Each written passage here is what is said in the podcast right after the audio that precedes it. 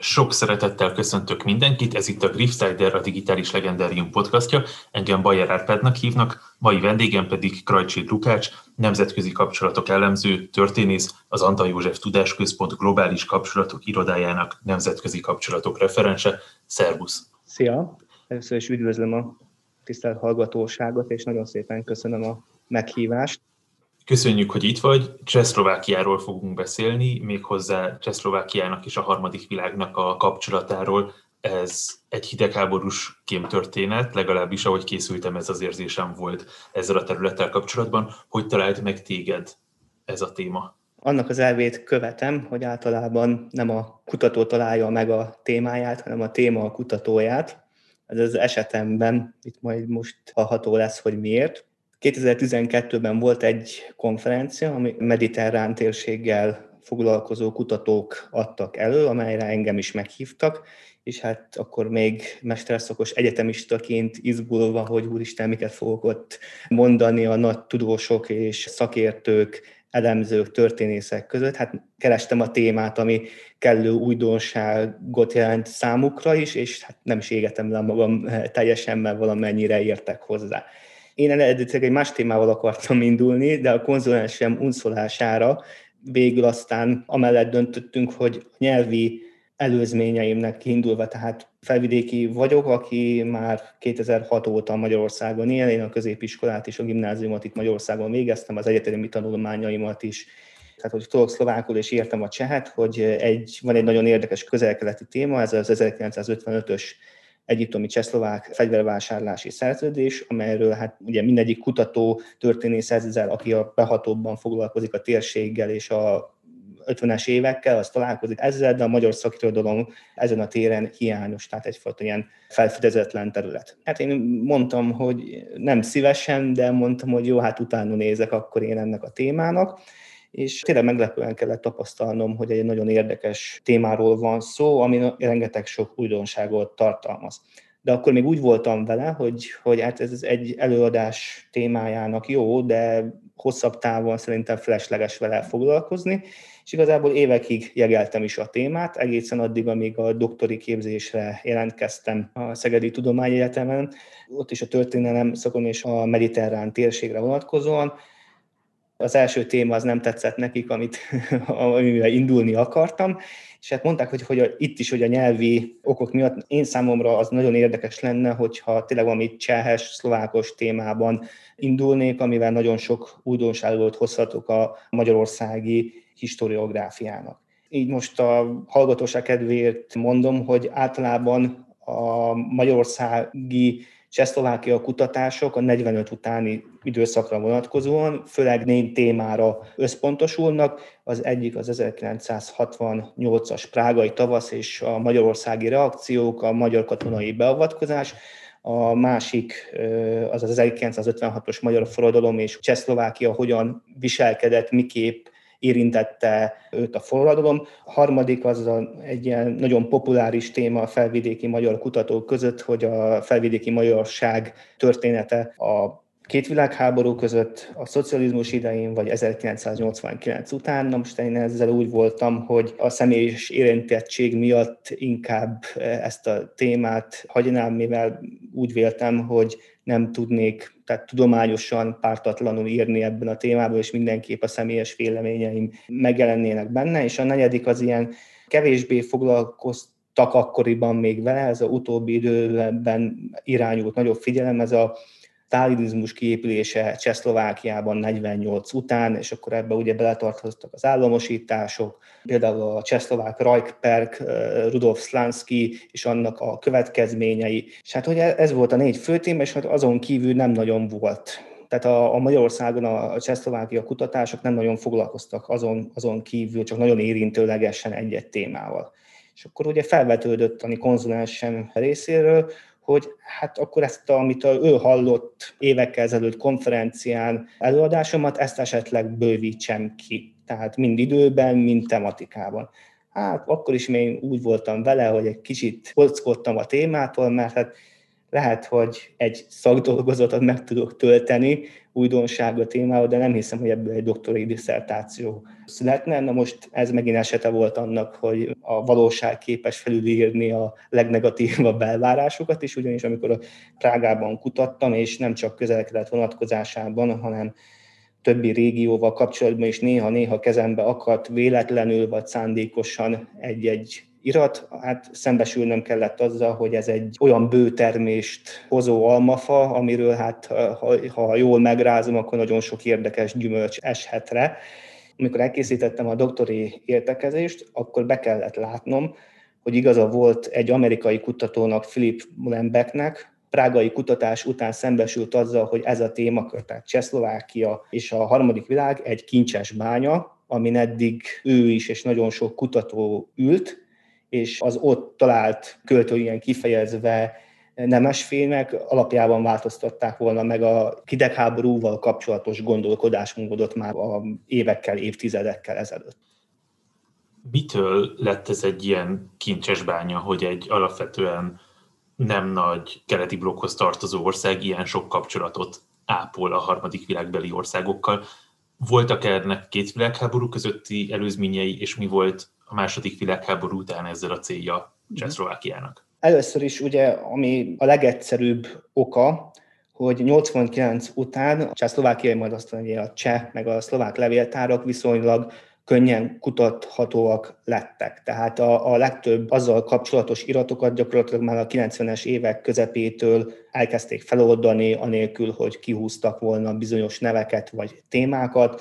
Ez aztán a 2000-es években ugye tovább bővült, és hát én magam is tapasztaltam, hogy csehországi levéltári kutatásokban egy ilyen post-Habsburg szocialista, bürokratikus hozzáállás és idézőjeles nagyon gyors reagálás ezt most csak egy ilyen mellékes információként most a covidos időszak alatt pár héttel ezelőtt, egy-két éve ezelőtti kérelmemmel kapcsolatban jeleztek vissza, hogy megtalálták az anyagot, csak most vették észre, hogy írtam neki két éve ezelőtt. Ebből a szempontból igen, vannak ilyen hátrányai, de magának a témának, témának a szempontjából viszont nagyon könnyen kutatható külföldiek számára is, épp úgy, hogyha bír a cseh nyelvismerettel, de nem ritkán ugye azért oroszul is, sőt, ugye ami nekem meglepő volt, még magyar anyagokat is, magyar nyelvűt is találtam, de erről majd később vissza fogok térni. Ez az egyik oka, hogy viszonylag könnyű a, a témában kutatni, vagy legalábbis én nem találtam a, a három nagy levéltár esetében, és itt most a Nemzeti Levéltárra gondolok, a Külügyi Levéltárra és a ABTL, tehát a cseh ABTL, tehát az állambiztonságnak az egykor irattárában annyira problémás anyagokat, amit mondjuk nem engedtek volna megtekinteni, mert valamelyik cseh közéleti személyiség érintve lenne az ügyben is. Tehát én is úgy tapasztaltam, hogy leszámítva ezeket a bürokratikus lassúságokat, vagy ezt leszámítva tematikailag viszonylag könnyű csak ugye csehül vagy szlovákul beszélni kell érteni a, a leírt nyelvet.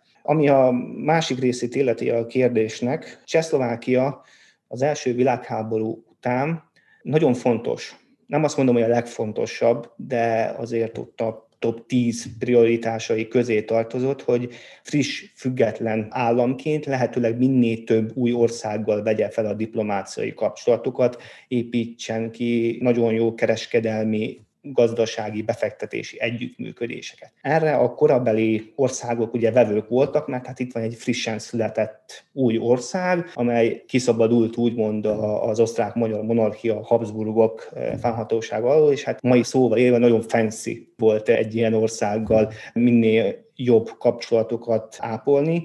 Természetesen régióként változtak, hogy, hogy miért fontos, mert például nagyon nagy fókusz volt az amerikai kontinensre, tehát nem csak az Egyesült Államokra, hanem Kanada és egész Latin Amerika, de ennek az oka például leginkább az volt, hogy már a monarchia idején 19. század közepétől végétől nagyon sok cseh, meg szlovák utazott ki a latin-amerikai térségre, és ott már volt egy nagyon erős diaszpóra és közösség, akik ugye részt vettek a helyi modernizációban.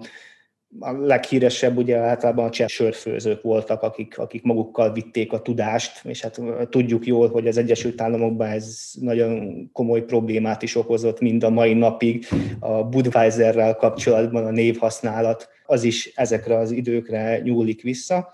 Miközben ugye az afrikai térség, közel-kelet, még talán azt lehet mondani, hogy Kelet-Ázsia az elsősorban az ilyen gazdasági okokból, tehát hogy piaca csáruknak, és illetve olyan nyersanyagokat beszerezni, amit amúgy a világpiacon vagy a nyugati országoktól nem kapunk meg, vagy nagyon drágán kapunk meg.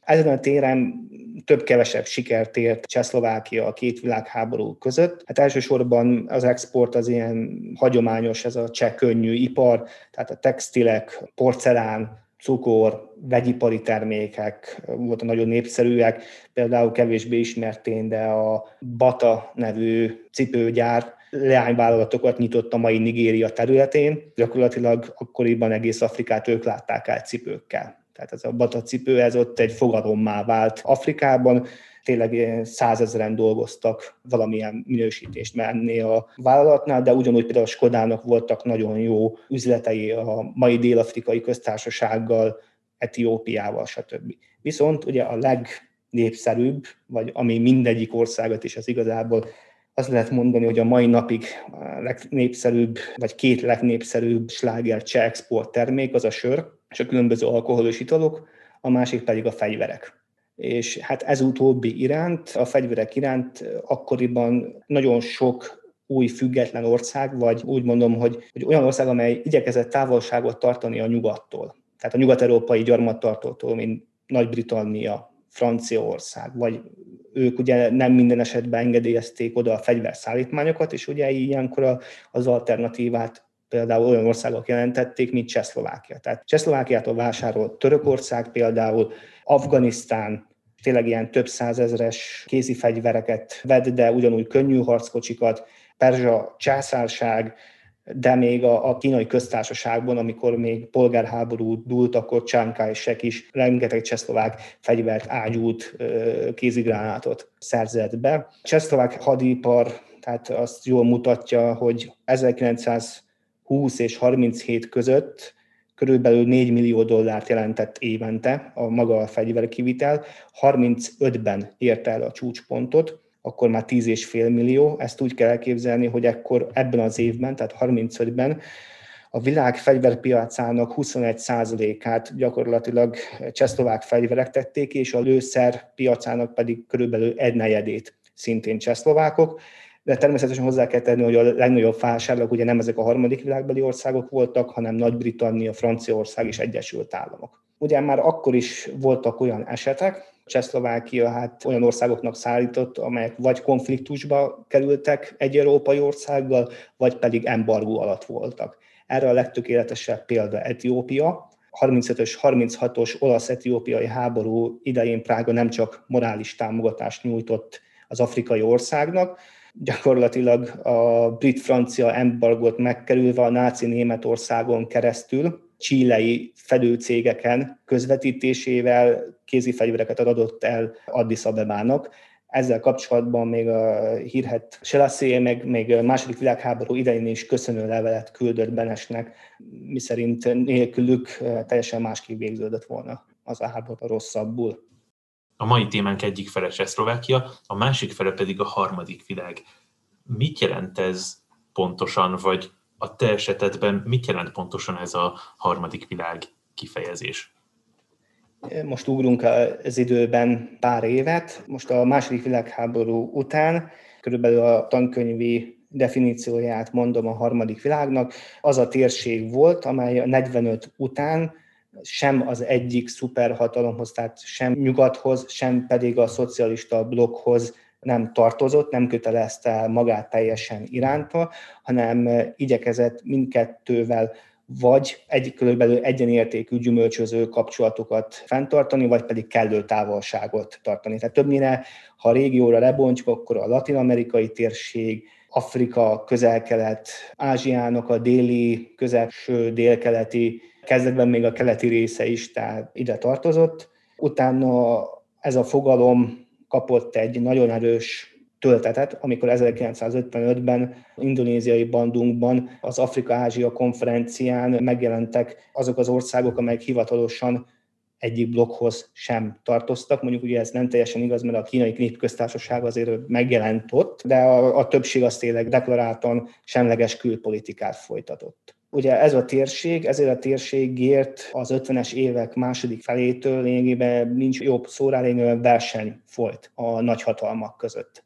Tehát befolyásért, piacért, tudásért is, hogy ugye például a függetlenné váló országok új elitjét, az új szakértői rétegét, ugye kik fogják kiképezni, kik fogják végrehajtani a modernizációt, milyen gazdaságot vezetnek be, kapitalista, nyugati mintájút, vagy tervgazdaságot, és hát az egy külön előadás témája lehet, hogy a nyugat, vagy az Egyesült Államok hogyan viseltetett harmadik világ iránt, és ugyanúgy, ahogy a, a kezdetben a Szovjetunió, itt azt tartom fontosnak megjegyezni, hogy, hogy az első években, tehát a hidegháborúnak az első éveiben, a 40-es évek végén, 50-es évek elején igazából akkor még egyik nagyhatalom sem tartotta fontosnak. Maga Stalin is úgy vélte, hogy a fő ütközési terület a két világ két tábor között az Európa lesz, esetleg még Kelet-Ázsia. A többi régióval kapcsolatban pedig neki inkább az volt az elsődleges célja, hogy a briteket gyengítse. Minél előbb a brit birodalom bomoljon fel, vessze el az utánpótlási bázisait, stb., de az már nem volt célja, hogy ezt a kialakult vákumot ő betöltse és amikor meg próbálkozott például Iránban, létrejött az első ilyen kurt bábállam, Mahabadi köztársaság, akkor is igazából nem tudtak ott maradni a szovjet katonák, akik kellett vonulniuk Iránból.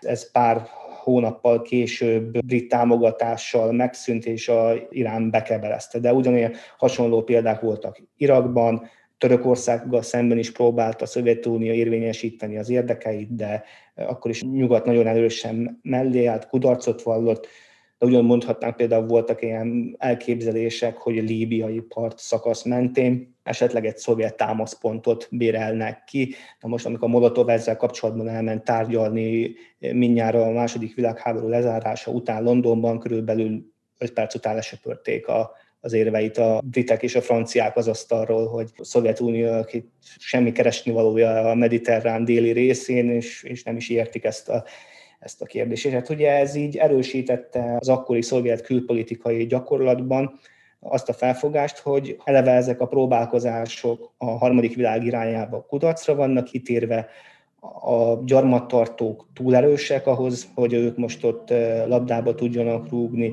Tehát, hogyha ennek a ideológiai részét nézem, akkor volt egy ilyen elképzelés, hogy hát az itt élő társadalmak még nem alkalmasak arra, hogy azt a fajta szocializmust nincs önálló proletárság, és, és még a többi, ez a burzsóá réteg nagyon erős ezekben az országokban, nem beszélve a gyarmattartókról, és hát ennek a az egész felfogásnak vagy hozzáállásnak a kulminálódása az a Zsdanov doktrina volt. A doktrina ugye ismert, hogy azzal szögezték le azt, hogy két világ van, annak a harmadik világra vonatkozó része az az volt, hogy igazából bármilyen mozgalom alakul ki a harmadik világban, az nem lehet szocialista. Tehát az ilyen kemalista, gandizmus, pánarabizmus, és ez, ezek valójában most idézek a korabeli forrást, azért vannak, hogy megerősítsék az imperializmusról a gyarmati rendszerét, csupán azok az országok képeznek kivételt, mint például Kína, későbbi kínai népköztársaság, akkor még Észak-Vietnam, ahol ugye megvan az a Moszkva által is támogatott erő, akik meg tudnak valósítani egy ilyen projektet, de azon kívül tehát gyakorlatilag itt igazából semmi keresni való ebbe a térségbe. És ez a hozzáállás igazából már a Stalinnak a halála előtti években már voltak arra utaló jelek, hogy burkoltam, vagy hallgatólagosan, de elismerték ennek a kudarcát, és próbáltak nyitni afrikai, még a latin-amerikai országok felé is, de hát akkor nem sok vevőkészség volt irányukba, és ez úgy az 50-es évek közepétől változott meg elsősorban ugye a Khrushchevnak köszönhetően, na most annak megvoltak a belpolitikai okai, ő miért támogatta ezt a fajta globális elkötelezettségű stratégiát, egy így nevezték el, aminek hát végpontja az 1956-os 20. pártkongresszus volt, ezt ismerjük a történelemben. Tehát tudjuk, hogy ugye miért volt híres titkos beszédről és a sztálinizmus bűneinek egy részének eh, elismeréséről, viszont amiről ugye kevésbé beszélnek, hogy ugyanezen a kongresszuson hangzott először az, hogy az afrikai és más ázsiai országok felé is nyitnunk kell, eh, már nem szabad annyira ideológiára helyezni a hangsúlyt, és hát az olyan országokra kell összpontosítanunk, mint Indiai Köztársaság, Burma, Afganisztán, Egyiptom, stb. És igazából ettől kezdve már egyre nyíltabban, egyre, egyre aktívabban vettek részt a keleti blokkországai harmadik világban, például ami a nyugaton egy kisebb fajta lehet azt mondani, sokkot okozott, az Fruscsovnak és Bulganyevnak a ázsiai turnéja volt, amikor végigutazták Afganisztánt, Indiát és Burmát, és hát ugye az Eisenhower adminisztrációt derültékből villámcsatásként kérte, hogy hogy ennyire jól fogadják ezekben az országokban a szovjet delegációt, és hát még hogyha szokásosan elhangzottak mindenféle nagyra törő projektek, meg ígéretek, hogy ennyi milliárddal járulnak hozzá a fejlesztésekhez, ennyi szovjet támogatást kapnak, de még hogyha úgy is álltok hozzá, hogy ennek nem sok valóság alapja van, viszont azt már kénytelenek voltak elismerni, hogy előbb-utóbb foglalkozniuk kell a harmadik világgal, hogy nehogy a szovjetek vegyék át a pozíciókat, főleg, hogy ugye az 50-es évek második felétől a gyarmatbirodalmak felbomlása hát felgyorsult és ez nagyon félő volt, és tényleg az Eisenhower adminisztráció idézve egy korábbi forrást, hogy azért kell lépnünk minél nagyobb támogatást, sőt voltak olyan elképzelések, hogy egy külön Marshall tervet csak az afrikai, latinamerikai és ázsiai országokra irányozva valósítsunk meg, mert hogyha nem foglalkozunk velük és elhanyagoljuk a kapcsolatokat, akkor hamarosan teljesen ellenünk fordítják a világot, Dakartól kezdve egészen a Fülöp-szigetig bezárólag. Amit a Szovjetunió 1956-tól kezdett el, azt Csehszlovákia elkezdte már korábban? Vannak arra utaló források, hogy igazából már 48-tól, tehát ugye 1948-ban a Csehszlovákia kommunista párt a úgynevezett dicsőséges február során a kommunista kocs volt, hatalomállatvétellel kiszorította a polgári demokratikus erőket, és hát ugye innentől kezdődik a nyílt elköteleződés a Szovjetunió és a keleti blokk iránt. Igaz, hogy ekkoriban történtek nagyon komoly változások a csehszlovák külpolitikában. Tehát tényleg olyan, hogy a korábban 1256 alkalmazottja volt a külügyminisztériumnak, na most a tisztogatások hatására, átszervezések, stb. csak páran maradtak. Két-három évvel később ebből az 1256 alkalmazottból. Utána volt egy második tisztogatási hullám, tehát ugye először volt a kommunista hatalom átvételt követő hetekben, viszont aztán volt egy másik, mert a, már említettem az előadás elején, hogy a Slánszki per idején a fontos szereplők, akik közül négyet ki is végeztek, külpolitikai területen dolgozott, többek között Vladimir Clementis egykori külügyminisztert és ugye áldozata lett a Stanskipernek, akkor végrehajtottak egy második tisztogatást, hogy a ehhez közel álló személyeket távolították el a külügyből, akik bármilyen kapcsolatot építettek Slanskival, Clementisszel vagy a többi perbe fogott személlyel. És itt gyakorlatilag úgy nézett ki a csehszlovák harmadik világbeli politika 1950-es évek elején. William Siroki volt a külügyminiszter, hogy még 47-ben egy ilyen másfél milliárd koronányi kereskedelmi forgalmat bonyolítottak le. Most a hallgatók egyvére egy dollár akkoriban kb. egy dollár ért 7 csehszlovák koronát, és egy csehszlovák korona volt körülbelül két forint korabeli árfolyamon. Na most ugye ez a másfél milliárd kereskedelmi forgalom 900 ezerre esett vissza alig négy év alatt, ilyen bezárások sorozata indult a nagy követségeknek, követségeknek, kereskedelmi irodáknak. Tehát úgy kell képzelni, hogy 38-ban a Müncheni döntés előtt Csehszlovákiának 85 követség, a konzulátusa, 138 tiszteletbeli konzulátusa és képviseleti irodája volt világszerte. A második világháború után nagy részt ezeket sikerült feleleveníteni, vagy új országokkal felvenni a kapcsolatait. Viszont az 50-es évek elejére a két tisztogatás hatására mindössze hét csehszlovák konzulátus működött az afrikai, ázsiai térségben, gyakorlatilag a maga a kereskedelem is nullára esett vissza. Sztálin halála után nem sokkal halt meg Gottwald is, Clement Gottwald, aki ugye akkoriban a Csehszlovákiát vezette, és a halála után hirtelen nagyon sok gazdasági probléma jelentkezett. Ennek az egyike volt a híres pénzügyi válság, amikor a pénzreform 1953-ban, amikor teljesen átalakították a, a cseh pénzügyi rendszert, új koronát vezettek be, viszont ugye ez azzal járt, gyakorlatilag eltűnt a piacról a kemény valuta. Tehát az ilyen angol font, amerikai dollár, ugye, amit hát először a párt támogatott, mert ideológiailag ez persze nyereséges, hogy így eltüntettük a korabeli használattal, illetve az imperialistáknak az egyik ilyen befolyásoló eszközét. Viszont a probléma az volt, hogy a világpiacon csak ezzel tudtak fizetni nyersanyagokért előállt az a helyzet, hogy vagy nagyon drágán tudták beszerezni a világpiacon a, a zárakat, tehát a, a korábbi, tehát a pénzreform előttinek a többszöröséért, vagy pedig az, hogy kénytelenek a blokkon belül elintézni ezeket a hiányos nyersanyagoknak a beszerzését. Tényleg egy külön előadás lehetne, hogy a KGST, például a csehszlovákok kezdetben mennyire nem favorizálták tehát ők úgy vélték, hogy ennek a KGST-nek a célja igazából az, hogy ők finanszírozzák a szegényebb országok, és akkor ugye Magyarország is beletartozott, szegényebb országoknak a fejlesztését, a segélyeit, tehát anyagilag nem igen visszatérülő, viszont azok a nyersanyagok, amik kellenek a csehszlovák iparnak, azokat ezektől az országoktól nem tudják beszerezni. Ugye ilyenekre kell gondolni, hogy kőolaj, foszfát, stb. És itt kénytelenek nem csak drágábbért megvenni, hanem gyakran még a baráti országokkal is versenyezni. Tehát nagyon érdekesek voltak a mind a cseh, mind a magyar levéltárban azok a dokumentumok, amikor a, a lengyel, csehszlovák, magyar gazdasági szereplők között. Olyan nem éppen eftársias szellem működött, hogy ki szerez előbb be iráni kőolajat, marokkói foszfátot vagy jordániai barnaszét, és tényleg olyanok voltak, hogy egymás alá is fölélicitálások, a másik gazdasági képességeinek a befeketítése, tehát ezek a legpiszkosabb módszerekkel próbálták szó szerint elorozni egymástól a világpiacon lévő termékeket, amire egy lengyel ügyvívő találóan megjegyezte, hogy szocialista testvériség csak eddig működik, hogy néha a nyugati országokat felülmúló verseny és rivalizálás zajlik az országok között. Na most Csehszlovákia úgy volt vele, hogy, hogy számára nagyon fontosak ezek a gazdasági aspektus, és hát kellett egy olyan termék, amivel úgymond biztosítja az elsőséget a többi szocialista ország előtt, és azért cserébe nagyon egyrészt nem csak nyersanyagokat kaphat, hanem ugye követelheti, hogy kemény valutában fizessenek érte az országok is. Hát ugye ez a fegyver volt az egyik ilyen.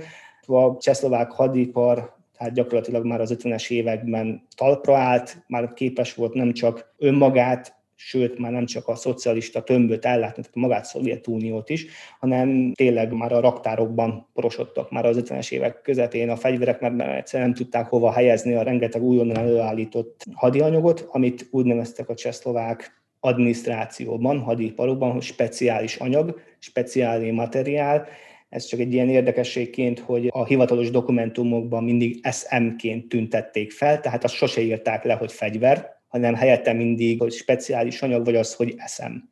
És akkor innen lehetett tudni a forrásokból, hogy, hogy miről van. Tehát fegyverekről, hadianyagokról, lőszerekről van szó. És hát ugye ez, ez a fegyver volt az, ami, amivel hát nagyon sok gazdasági igényt ki lehet elégíteni, de közben ugye azért fel lehet használni ezt politikai befolyás szerzésre is tehát a geopolitikai, a keleti blokk geopolitikai céljának érvényesítésére. És így gyakorlatilag az 50-es évek közepén már kezdődött ez a két, tehát az a csehszlovák gazdasági igények, és a szovjet geopolitikai érdekek a harmadik világban egyre inkább közeledni. Első ilyen ütközési pont Guatemala volt 1954-ben. Ott Jacobo Arbenz guatemalai elnöknek az egyik fő célkitűzése volt, hogy az Egyesült Államoktól távolodjon és fel akart szerelni egy nagyon korabeli viszonyoknak Latin Amerikához képest fejlett és erős hadsereget, csak hát ugye ezt a nyugati országoktól nem kapta meg a fegyvereket, és hát keleti blokk felé fordult. Mind a csehszlovák vezetés, mind a szovjet vezetés úgy vélte, hogy megéri kockáztatni Guatemala esetében. Ugye a csehszlovákokat elsősorban az anyagi vonzata érdekelt ennek az üzletnek, a szovjeteket pedig, hát, hogyha sikerül ott úgymond az Egyesült Államok hátsó udvarában egy pozíciót szerezni, azt kihasználhatják a jövőben egy szovjet, későbbi szovjet expanzióra úgy kell elképzelni, hogy 54-ben körülbelül 12 ezer, 15 ezer ember fejfegyverzésére elegendő kézifegyvert, lőszert, ezen kívül tüzérségi eszközöket, robbanószereket szállítottak le Guatemalának, amiről a CIA tudomást szerzett. És akkor ez aztán később a Guatemala hírhet 54-es guatemalai pucshoz vezetett, amikor megbuktatták Arbenz. Tehát ekkor ugye senkinek sem teljesült az igénye, tehát nem lett Guatemala a, egy latin-amerikai szovjet expanzió kiinduló pontja, de a csehszlovákok is úgymond ráfaragtak, mivel megtérítetlen maradt a, a fegyverüzlet. De már ez volt az első eset, amikor a kettő, tehát a csehszlovák-szovjet érdekek ilyen látványosan egybeestek. Viszont az igazi fordulópont, az egy évek később volt, az az 1955-ös csehszlovák egyiptomi fegyvervásárlási szerződés, ami korabeli árfolyamon, tehát 921 millió csehszlovák korona értékű fegyverüzlet volt, és ez gyakorlatilag a repülőgépektől kezdve harckocsikon át csapatszállítók, kézifegyverek, aknák, szállítójárművek, ejtőernyők, tehát ezt mind felszerelték az egyiptomi hadsereget. Ez volt egy nagyon fontos fordulópont, mert ettől kezdve, hogy ez akkoriban 55-ben egy hatalmas hajtópublicitást kapott a világban, tehát úgy kell képzelni, hogy amikor ez kiderült, akkor az Egyesült Államoktól, ahogyan akkoriban fogalmaztak, Egyesült Államoktól Egyiptomon át egészen Ausztráliáig bezárólag téma volt. Mert mit láttok a nyugati országok, hogy itt van az a harmadik világbeli ország Egyiptom, amely hirtelen szovjet, csehszlovák eredetű fegyvereket kezdett el vásárolni, és hát ugye attól tartottak, hogy nem is attól elsősorban, hogy most ezzel az egyiptomi hadsereg nagyon erőssé válik, hanem hamarosan más országok is fogják követni a példáját, hiszen megtörtént a gát áttörése, most először adott el ekkora mennyiségű harmadik világban viszonylag modernnek számító szocialista fegyvereket egy keleti blokkbeli ország, és hát ennek nem lesz vége, tehát hamarosan más arab közelkeleti, afrikai, latin-amerikai országok is fogják követni. És innentől kezdve érdekes megfigyelni, hogy, hogy függetlenül attól, hogy egy ország mennyire volt nyugatbarát, vagy elkötelezett, gyakorlatilag mindenki érdeklődött az iránt, hogy akkor a csehszlovákoktól hogyan tudunk fegyvert venni.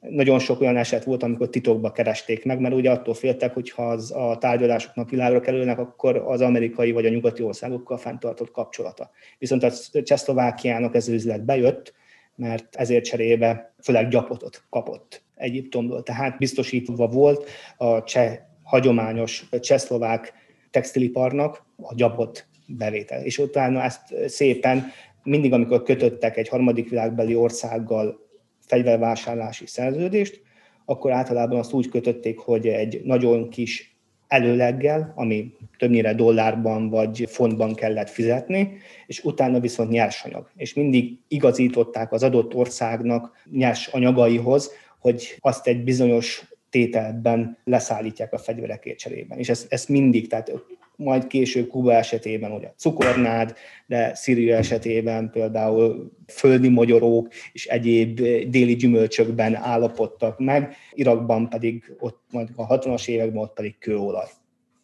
Van egy csehszlovák ipar, elsősorban fegyveripar, és azért nyit Csehszlovákia a harmadik világ felé. Egyrészt, hogy nyersanyagot szerezzen a saját fegyveriparához, másrészt pedig, hogy felvevő piacot szerezzen hozzá, hogyha jól értem.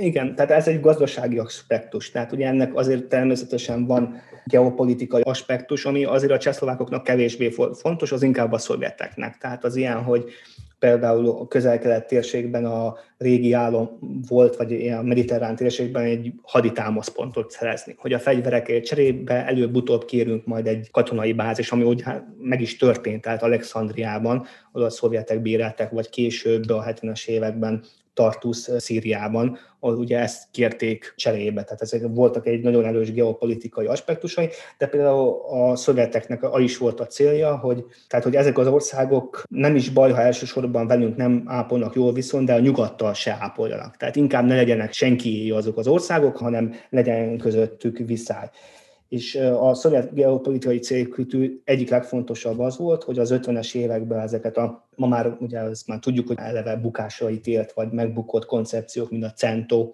tehát ez a közel és közép-ázsiai országokat összefoglaló katonai szövetségeket létrehozásának a megakadályozása. Moszkvában ott nagyon féltek attól, hogy ugye a NATO-val párhuzamosan elindul egy ilyen, mindegyik régióban ilyen szövetségkötési együttműködés, tömbök létrehozása, mint a NATO, SEATO, CENTO, és akkor ugye ezzel körbezárják a Szovjetuniót. És a geopolitikai cél az volt, hogy, hogy vagy gyengítsék ezeket a, elsősorban nem a NATO-ra fókuszálva, de ezeket a CENTO és egyéb szövetségeket, vagy hogy ezek hátában nyerjenek szövetségeseket, amelyekkel megosztják a, egyrészt ezeknek az országoknak a figyelmét, másrészt pedig gyengítik az együttműködés. De ugyanúgy volt katonai, lehet mondani, hogy a régi fegyverektől való megszabadulás. Csehszlovákia nagyon sokszor művelte, hogy még a második világháború alatt gyártott fegyvereit, amik ott porosodtak a raktárban, azokat adták el a harmadik világbeli vásárlóknak. Egyéni példa például a ismert Panzer 4-es harckocsi is Csehszlovákián keresztül került Szíriába, ami az aztán még a hatnapos háborúban is 67-ben bevetettek, de lehet mondani, hogy például a, az Algériában a felkelőket a Nemzeti Felszabadítási Front tagjait is először német géppuskákkal, karabélyokkal, kézigránátokkal szerezték meg, mert ugye ezzel megoldódott gyakorlatilag a, a fegyvertárolás kérdése, a másik pedig ugye, ami nagyon katonai szempontból ami nagyon fontos volt, ha a harmadik világban kirobban, főleg az államközi konfliktusok, hogy ilyenkor úgymond letesztelődik a szocialista fegyver, amikor a szocialista fegyver, hogy mennyire fejlettebb, vagy éppen elmaradottabb a nyugati haditechnológiához képest. És akkor ugye ilyenkor meg lehet figyelni, hogy hol kell nekik fejlesztéseket végrehajtani, és van egy harmadik, ez is egy érdekes, és a utóbbi időben, ami a katonain belül gyakran hangoztatott, hogy ugye tisztában voltak vele a keleti blokkban, hogy ezekben a harmadik világban elsősorban a katonaság ez mondjuk arab országok esetében nagyon is igaz volt, hogy a arabok katonaság fő modernizációs tényező.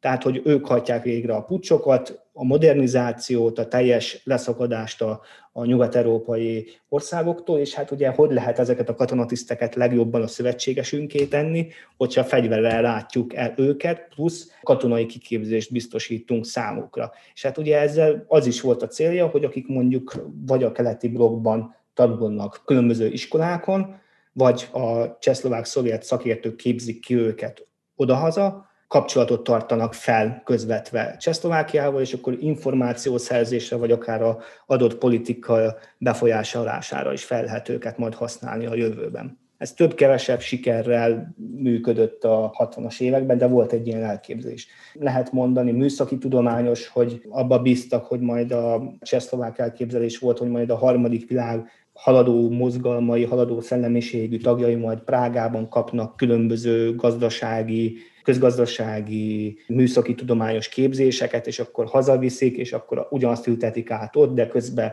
öregbítik Csehszlovákiának a hírnevét, növelik a népszerűségét, renoméját, attól kezdve, hogy ezért mondjuk kifizetik ezeket a munkákat, meg, meg nagyon jó propaganda fegyver is és például nagyon érdekes 63-as kimutatás szerint körülbelül 3971 csehszlovák szakember dolgozott külföldön, ebből 2177 csak az afrikai, ázsiai és a latin-amerikai térségben. És tényleg például Guinea esetében az első mozi létrehozásától a pénzügyi rendszer megteremtésén át helyi légitársaságok felállításáig, tehát ahol lehetett, ehhez nyújtottak támogatást.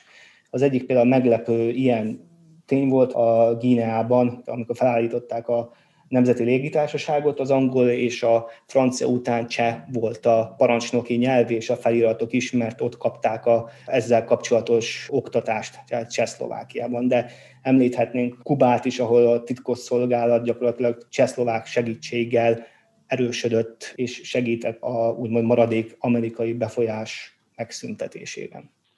Kuba az egy nagyon jó példa olyan szempontból, hogy ha megnézzük a harmadik világnak a térképét, akkor egy folt mégis van hozzá köze, nem is kevés köze Csehszlovákiának. Hogy alakult ez a Kuba-Csehszlovák viszony? Hogyan tudott segíteni Csehszlovákia Kubának ilyen távolról és ilyen kicsiként? Kuba ugye ez egyáltalán nem volt a figyelem középpontjában, annyira, hogy amikor 59-ben Castro-nak a forradalma győzött, akkor szkeptikusan álltak hozzá a Prágában a kommunista vezetés, hogy hát igazából ez egy nacionalista rezsim lesz, akivel hát nem érdemes szorosabbra fűzni a viszont. Viszont ahogyan teltek a holnapok, és egyre rosszabbá vált az amerikai-kubai viszony, akkor felmerült az a lehetőség, hogy esetleg tudnánk ott a zavarosban halászni kihasználni az ellentétet, és akkor mondjuk pár gazdasági szerződést mi kötünk meg a kubaiakkal, piacot szerzünk, stb.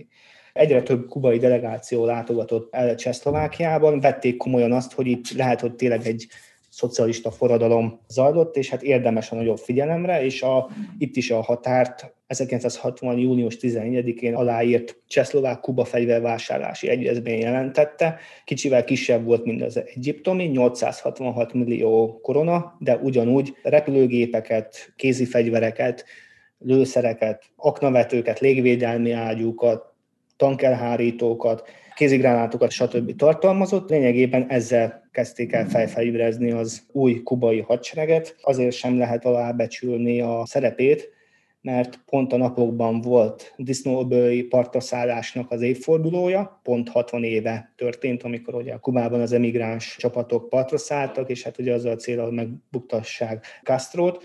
Na most kubaiak akkor gyakorlatilag csehszlovák fegyverekkel várták a partra erőket. Maga Castro is azt hiszem két-három nappal későbbi híressé vált halvajnai beszédében ki is emelte a cseh fegyverek szerepét, de például a légvédelmi ágyúk volt az, amit hát Kubában nagy népszerűségnek örventek, és angolul nem tudok, lefordítva csenétszájúaknak nevezték, és hát ugye a helyi legendárium szerint ez volt az egyik oka annak, hogy végül az amerikai légierő nem mert beavatkozni a kubai emigráns csapatok oldalán, mert akkoriban vették észre azt, hogy mennyire, tehát milyen mértékben felszerelték a kubai hadsereget, és nem számítottak arra, hogy hát egyrészt légvédelem, kettő, még ugye, ami később kiterült, hogy még 15-ösei is vannak Kubának. Ezeket cseh szlovák szakirodalom szerint nem Csehszlovákia látta el, de ez viszont biztos, hogy a pilótákat például a mai Trencsén területén képezték ki a kubai légierőnek az első pilótáit. És ugye ez volt a határvonal, és ettől kezdve két ország viszonya egyre szorosabbá vált, tehát ezt úgy kell képzelni, hogy a Szovjetunió és a Kína után a legtöbb befektetést, legnagyobb kereskedelmi forgalmat, a legtöbb szakembert az Csehszlovákia küldte Kubában, pár év alatt 90 millió koronáról 550 millióra emelkedett a kereskedelmi forgalom a két ország között. Ugyanúgy 61. januárjában először hoztak létre egy légijáratot Havanna és egy keleti blokk ország, tehát Csehszlovákia között. Ez rendszeresen járt, még azt hiszem a kubai rakétaválság idején is próbálták életben tartani, de említhetnénk azt, hogy például kalandosabb történet, hogy a kubai pezónak a megszületése is Csehszlovákiában történt meg, részben titkosszolgálati akció volt, úgynevezték 313-as akció, amikor 150 millió darabnyi bankjegyet és 160 millió pénzérmét gyártottak le Csehszlovákiában, ami később kubai pezóként használtak fel. Most ennek a története egy nagyon izgalmas, ugyanis nem volt annyi pénznyomtató az országban, és Belgiumból csempészeten a titkosszolgálat szerezte be az újakat, ugyanúgy a patronokat, stb., és utána ezeket szállították Kubába, ami az érdekes, hogy Pár évvel később viszont ezeket ki kellett vonni a forgalomból, mert a trópusi hőség hatására összement a papírpénz. és értéktelenné vált. De hasonló példa van például Gíneá vonatkozólag, mert ott is a Gíneában, amikor a franciák kivonultak, és ugye Gínea az 50-es évek végén megmondta, hogy nem is akar a Párizsra semmiféle komolyabb kapcsolatot fenntartani, nem kívánja sem a fegyvereit, sem a gazdasági segítségeit, akkor ugye ott is úgy legyártották a helyi valutát, csak hát nem jól mérték fel a az éghajlati kihívásokat, és a ottani pénz sem éppen a legjobb minőségű volt. És ez amúgy nagyon sokszor előfordult, hogy igaz, hogy Csehszlovákia tényleg sokat tett azért, hogy itt ezekben az országokban, főleg a gyarmattartó kivonulása, vagy a nyugati országgal való kapcsolat után valamivel kárpótolják őket, de nagyon sokszor a leszállított termékek hát komoly kivárnivalót hattak maguk után. Például Kuba esetében körülbelül a fele a leszállított buszoknak tehát ilyen több mint ezer buszt szállítottak le gyakorlatilag ingyen Kumának, azoknak a fele nem működött rendesen. Tehát már egy év után már ki kellett vonni őket a forgalomból, de említhetnénk a közel-keleten a, az egyik legnagyobb ilyen presztis projekt volt, hogy szíriai Homs mellett egy olajfinomítót és egy ilyen olajkomplexumot hoznak létre, amivel kitermelik, feldolgozzák a szíria és a környékbeli olajat, ez 900 millió csehszlovák koronába került, viszont a építés az több mint 10 évig el, elhúzódott, és tényleg rengeteg probléma merült fel, tehát attól kezdve, hogy a leszállított berendezések nem jól voltak tárolva, nem bírták a hőséget, rosszul üzemeltették be, már a végén már így a, a maga a párt, tehát a központi bizottság szólt közben, hogy ezt be kellene fejezni, már túl sok ideig húzódik ez a fajta projekt. És nagyon sok hasonló van, amikor voltak problémák és konfliktusok. Harmadik világbeli országok is Csehszlovákia között. Említetted korábban az arab világot is, és a velük való kapcsolatát Csehszlovákiának, de itt van Izrael, ami szintén egy kicsit fehér volt a harmadik világnak a térképén, viszont úgy tudom, hogy Izrael létrejöttében Csehszlovákiának is volt szerepe, vagy legalábbis a csehszlovákoknak. Ez így van, ez a 40-es évek vég, végi történet, tehát azt most azért azért nem tértem ki, bőve, nem tértem ki előbb bővebben, de akkor most ezt bepótolom. Visszatérve a 40-es évek végére, csehszlovák vezetésben, és itt most nem volt különbség a, sem a kommunisták, sem a Benes Ján Masaryk, akkori külügyminiszter vonal között, ugyanis mindkettő pozitívan viszonyult zsidókhoz, támogatta egy zsidó ország létrehozását Palesztina területén. Most ennek ugye megvoltak mindkét politikai csoport esetében az indokok, Masaryk Benes esetében inkább morális, a második világháborús, ugye, mert azért a Csehszlovákia is megszenvedte a német megszállást, a holokausztot, stb. És hát ugye volt egy ilyen hogy ez egy ilyen nagyon jó kárpótlás a zsidóknak, hogyha segítünk egy államot létrehozni. A kommunistáknak ugye ezzel szemben nem éppen az ilyen morális okok voltak a, támogatás mellett, hanem ugye itt előköszöntek a szovjet geopolitikai érdekek, hogyha most Palesztinában létrehozunk egy önálló Izrael államot, azzal a briteknek a pozíciója gyengül a térségben hát ugye ők elsősorban támogatták, de az igaz, hogy, hogy ebben a tekintetet sok más kérdésben volt akkor a 46-47-ben ellentét a két fő frakció között, de valahogy Izrael esetében mindketten egyértettek a, a támogatásban. Annyira, hogy kevésbé ismert, de az utolsó, lehet azt mondani, hogy részben független csehszlovák külpolitikai döntések egyike volt, tehát amiben Moszkvának még gyakorlatilag alig volt beleszólása, az, hogy 1948 elején fegyvervásárlási szerződést írtak alá az izraeli milíciákkal, elsősorban a Haganával, hogy kézi fegyverekkel látják el őket, hogyha ugye lejár a britek mandátuma, és esetleg háborúra kerülne sor. Ez úgy kb. a kommunista hatalom átvétel előtt egy másfél hónappal történt, viszont ugye ők az említett geopolitikai okok miatt ugyanúgy folytatták az üzletet. Sőt, ugye az ő alattuk még ki is terjesztették. Tehát az egyik legismertebb ilyen akció a Zsácsec akció volt, amely során Avias S-190-es vadászgépekkel látták el frissen megalakult izraeli légierőt, tehát ezt tényleg úgy kell elképzelni, hogy hogy felszálltak a német eredetű Csehszlovákiában gyártott vadászrepülőgépek, és Izraelben szálltak le egyenesen a pilóták, de ugyanúgy gyakorlatilag egy légi híd. Tehát a berlini válság előtt gyakorlatilag volt egy légi híd, Prága mellett Zsászész és a izraeli milíciák által uralt repülőterek között, és folyamatosan ment a kézifegyver, lőszer és egyéb szállítás, amit ugye azonnal felszerelték a különböző zsidó milíciákat frontokon. Jól mutatja, hogy a korabeli csehszlovák fegyverexport kb. 20 millió dollár volt, tehát 48-ban ebből 15 millió csak a közel-keleti térségben, és azon belül is Izraelbe irányult. És ugye ezt aztán később a kommunisták kiterjesztették más jellegű katonai együttműködésre, és ilyen volt például a Gottwald Dandár felállítása, amikor önkénteseket doboroztak Csehszlovákiában, akiket el akartak küldeni közel-keletre, hogy részt vegyenek az első arab-izraeli háborúban az izraeliek oldalán. Na most a program maga sikeres volt, csak hát ugye mire kiképezték őket, mire eljutottak a közelkeletre, akkor gyakorlatilag a háború véget is ért, illetve a politikai okokból az akkor izraeli vezetés, de főleg Ben Gurion nem nagyon akart rájuk támaszkodni, és inkább a felosztásuk mellett döntött, ugye, mert attól félt, hogy ettől a szocialista országok befolyása növekedni fog. És utána 49-től fokozatosan megromlott, tehát mind Csehszlovákia és Izrael, mind pedig Izrael és Szovjetunió között a viszony. Ennek ugye számos geopolitikai okai vannak, az izraeli választások eredménye, ahol hát a Kremben hát eléggé csalódottan vették tudomásul, hogy milyen az izraeli kommunistáknak milyen kicsi a befolyásol, de ugyanúgy azt se tetszett nekik, hogy Ben Gurion egyre többször a kibucban tartott beszédében elítéli a Szovjetuniót, a kivándorláspolitikát, illetve az Egyesült Államokhoz fordul kölcsönér, és hát ugye ezek így a politikai tényezők folyamatosan megrontották a viszonyt. Csehszlovákia esetében viszont a mélypontot az a hírhet, már említettem, Slavski per jelentette, úgyis a zsidó származású pártfőtitkár esetében az egyik fő vápont az az volt, hogy az izraelieket a párt megkerülésével támogatta fegyverrel, hogy ők erre nem adottak engedélyt. Ugye általában ezt szokják mondani, de azért ez közel az is, hogy ebben a perben izraeli állampolgárokat tartóztattak le, tehát például Orenstein és Oren nagykövetségi dolgozókat, akiket aztán felhasználtak a perben.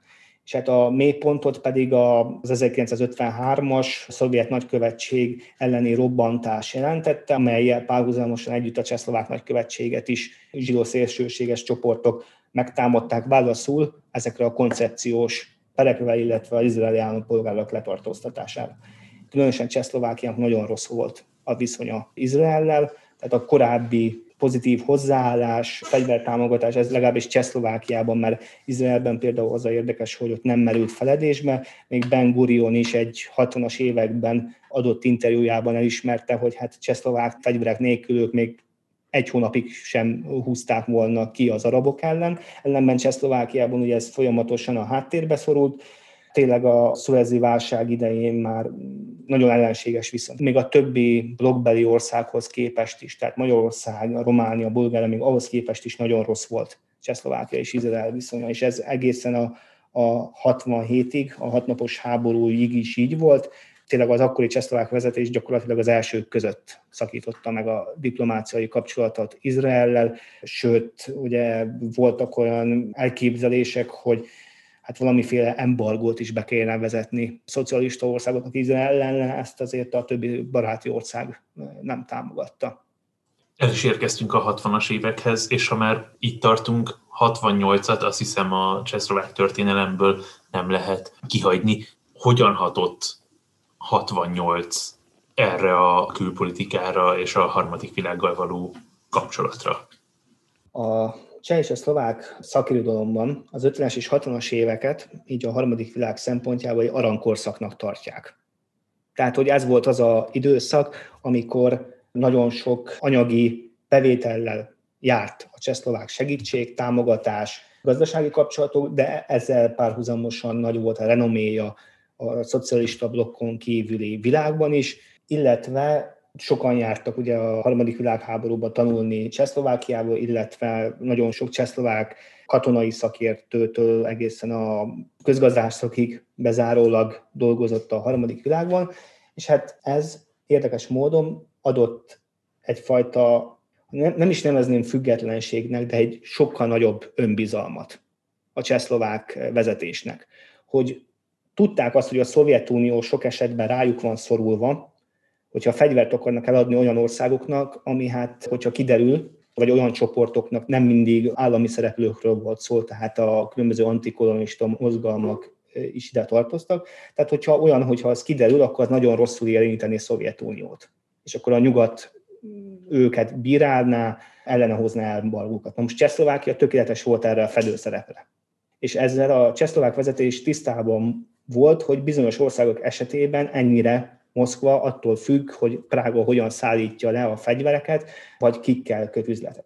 És ez, mind említettem, adott egyfajta önbizalmat, hogy előfordult több olyan eset, és tényleg ennek gravitáli dokumentációi vannak, hogy Prága nyíltan nemet mondott Moszkvának egy-egy komoly politikai, katonai, gazdasági ügyben a harmadik világban. Például okáért Szudánt említem, Szudán a 1956-os függetlensége után, hát ők is azt akarták, hogy a Egyiptomhoz hasonlóan egy ilyen nagy fegyverüzletet kötnek. Voltak nagyon komoly tapogatózások Csehszlovákia irányába, hogy azt szeretnék ők is megismételni.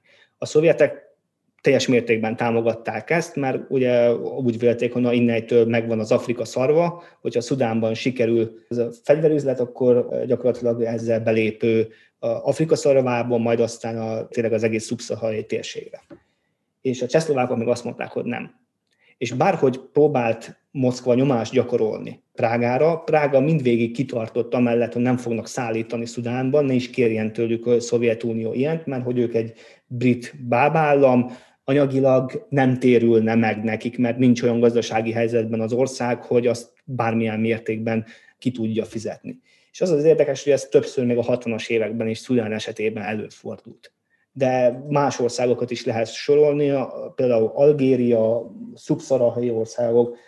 Hát az egyik legérdekesebb, hogy Csehszlovákiának például a mai dél-afrikai köztársasággal is kereskedelmi kapcsolat, sőt konzulátusan működött Fokvárosban, ami azért érdekes, mert amikor a apartheid miatt keleti blokk országai egymás után szakították meg a diplomáciai kapcsolatokat, akkor a csehszlovákok továbbra is ott maradtak, és az üzleti érdekeikre hivatkozva továbbra is, tehát egészen a 60-as évek végéig fenntartották az apartheid rendszerrel az együttműködési, illetve üzleti kapcsolatokat. Ugye ez a fajta önbizalom, ez 68-ban kezdett el folyamatosan elpárologni, háttérbe szorulni. Ennek egyrészt oka az volt, hogy ugye prágai tavasznak nevezünk, annak a folyamatnak a része volt, hogy akkor még nagyobb függetlenség legyen a szovjet befolyástól, tehát hogy már ne csak a harmadik világ esetében merjünk nemet mondani, vagy jó kapcsolatokat ápolni, hanem akár a nyugat-európai országokkal, vagy akár az Egyesült Államok, ami ugye azért a baráti országok egy részének,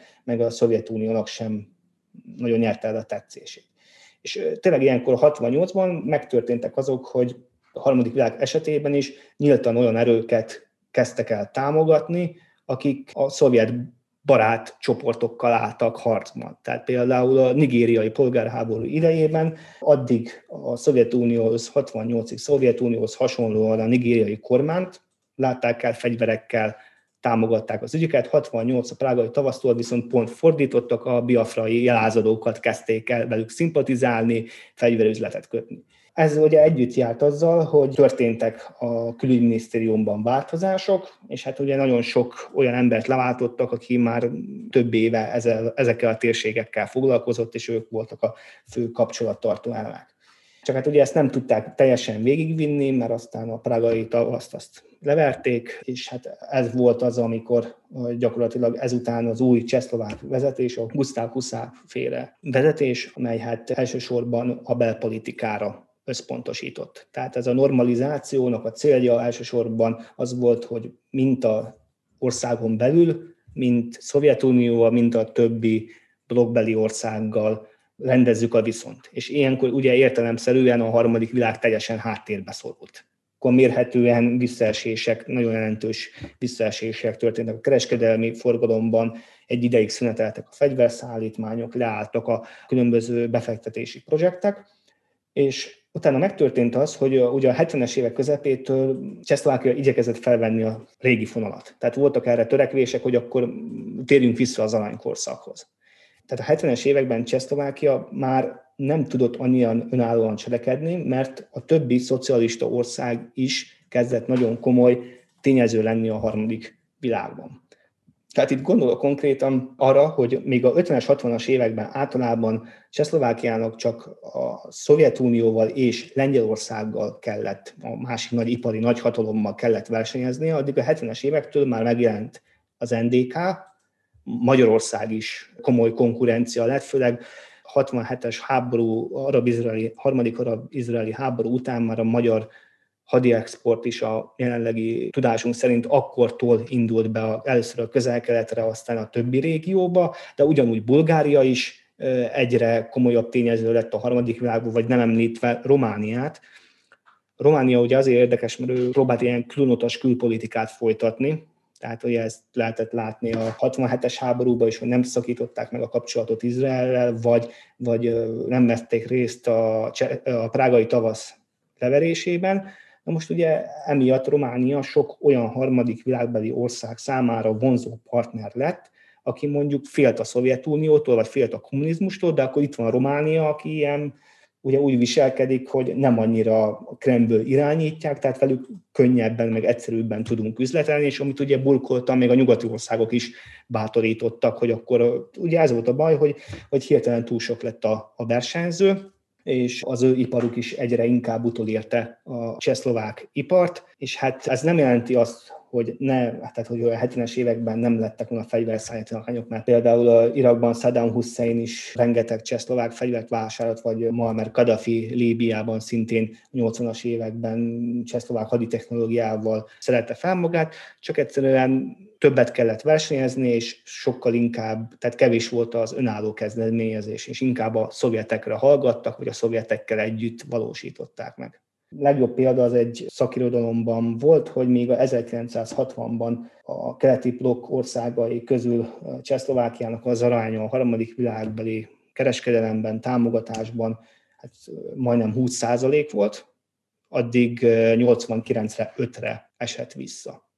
Miközben mindegyik többi szocialista országnak ezzel fordítottan arányosan nőtt. Mondhatjuk-e azt, hogy Csehszlovákia a fegyverpiacon globális szereplő ebben az időben, az 50-es, 60-as években? Szerintem ezt bátran lehet állítani, mert már az akkori korabeli csehszlovák állami adatok, hanem például a nyugaton is úgy értékelték, hogy a az 55 és 68 között Csehszlovákia a negyedik, ötödik legnagyobb fegyverexportőr a világon, amelynek körülbelül a fegyvereinek több mint a fele azt a blokkon kívülre szállítják, tehát elsősorban Afrikában. Voltak olyan országok, Egyiptom, Szíria, amelyek egy évben beszerzett, importált fegyvereinek a 80-90 százaléka csehszlovákiai fegyvergyárakból érkezett, ez nyugodtan hozzá lehet fűzni, bármiféle túlzás nélkül, hogy a 60-as években nem volt olyan harmadik világbeli konfliktus, amelyet részben vagy egészében nem csehszlovák fegyverekkel vívtak volna meg. Például az algériai háború, keleti-indonéziai harcok, laoszi polgárháború, kongói válság, nigériai polgárháború, kambodzsai polgárháború, második indiai-pakisztáni háború, második kínai háború. És ezen túlmenően nem szabad alábecsülni, amit már korábban említettem, hogy a katonai szakértők kiküldése például Egyiptomban a szuezi válságig 88 csehszlovák katonai szakértő dolgozott, de ugyanúgy a többi arab országban is több tucat volt a számuk. A legismertebb ilyen katonai kiképzés a, a kairói Katonai Műszaki Akadémián 1977-ig 880 katonai szakértő tartott legalább egy előadást az intézményben. Voltak olyan évek, amikor csak szlovák oktatógárdával dolgoztak az intézményben. Ez azt hiszem, hogy zárszónak is abszolút megfelel. Csehszlovákiáról beszélgettünk Rajcsir Lukáccsal. Kedves hallgató, köszönöm szépen, hogy eljutottál ideig is végighallgatni ezt a podcastot a digitális legendáriumot megtalálod YouTube-on és Facebookon, és hogyha valamilyen podcast megosztón hallgatod ezt a beszélgetést, akkor kérlek, hogy értékeld ezt a podcastot lehetőleg öt csillaggal, hogy minél többekhez eljusson a híre. Lukács, neked meg köszönöm szépen, hogy itt voltál. Én, én köszönöm a lehetőséget még egyszer, és minden Szervusz. jót a hallgatóknak. Köszönjük, szervusz!